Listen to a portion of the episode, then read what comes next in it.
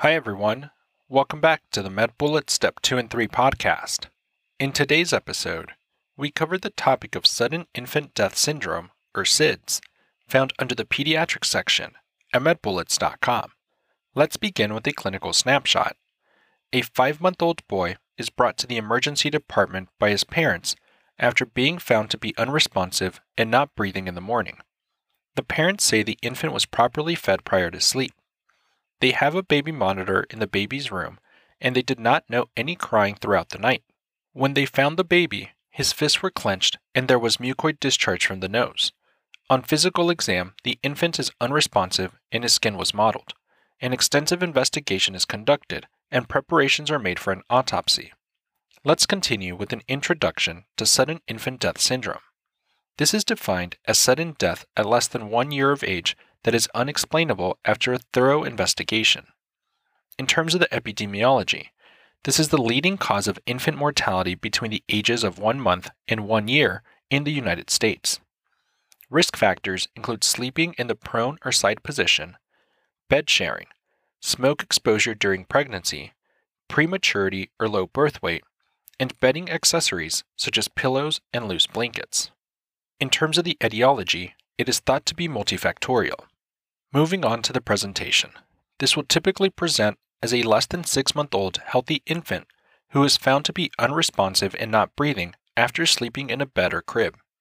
And when making the diagnosis, remember that this is a diagnosis of exclusion, so no known cause is found after an extensive investigation, which may include an autopsy.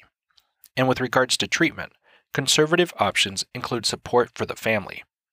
Now that we've discussed the major points relating to sudden infant death syndrome, or SIDS, let's walk through a question to apply what we've learned and get a sense of how the topic might be tested. For this question, consider the following clinical scenario. A first time mother of a healthy, full term newborn girl is anxious about sudden infant death syndrome. Which of the following pieces of advice can reduce the risk of SIDS?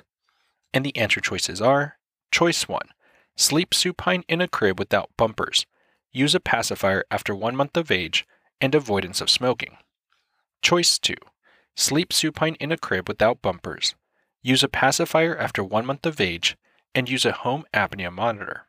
Choice 3. Sleep supine in a crib with bumpers, head propped up on a pillow and wrapped in a warm blanket. Choice 4. Sleep supine in a crib with bumpers, head propped up on a pillow and wrapped in an infant sleeper. Or choice 5. Sleep supine in the parent's bed and use a pacifier after one month of age.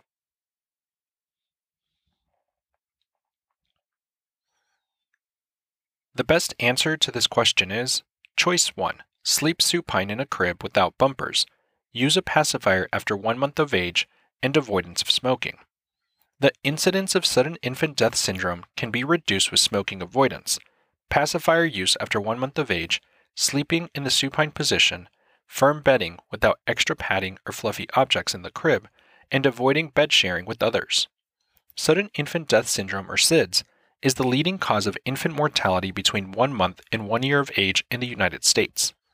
It is defined as the unexplained sudden death of an infant less than one year of age. It can only be determined if the cause of death remains unexplained after a complete medical exam, case review, and autopsy. The risk of SIDS can be reduced but not eliminated with smoking avoidance, pacifier use after one month of age, sleeping in the supine position, firm bedding without extra padding, bumpers, blankets, or pillows, and avoiding bed sharing with others. Home apnea monitors have not been shown to reduce the incidence of SIDS. Let's also discuss why the other choices are incorrect. Choice 2 Baby should sleep supine in a crib without bumpers. Use a pacifier after one month of age and use a home apnea monitor is incorrect because home apnea monitors have not been shown to be effective. Choice 3. Baby should sleep supine in a crib with bumpers, head propped up on a pillow, and wrapped in a warm blanket is incorrect because bumpers, pillows, and blankets should not be in the crib. Choice 4. Baby should sleep supine in a crib with bumpers, head propped up on a pillow, and wrapped in an infant sleeper is incorrect because bumpers, pillows, and an infant sleeper should not be used. Choice 5. Baby should sleep supine in the parent's bed and use a pacifier after one month of age is incorrect because infants should sleep separately from their parents. Finally, a bullet summary. The risk of sudden infant death syndrome can be reduced with smoking avoidance, pacifier use after one month of age, sleeping in the supine position, firm bedding without extra padding, bumpers, blankets, or pillows, and avoiding bed sharing with others.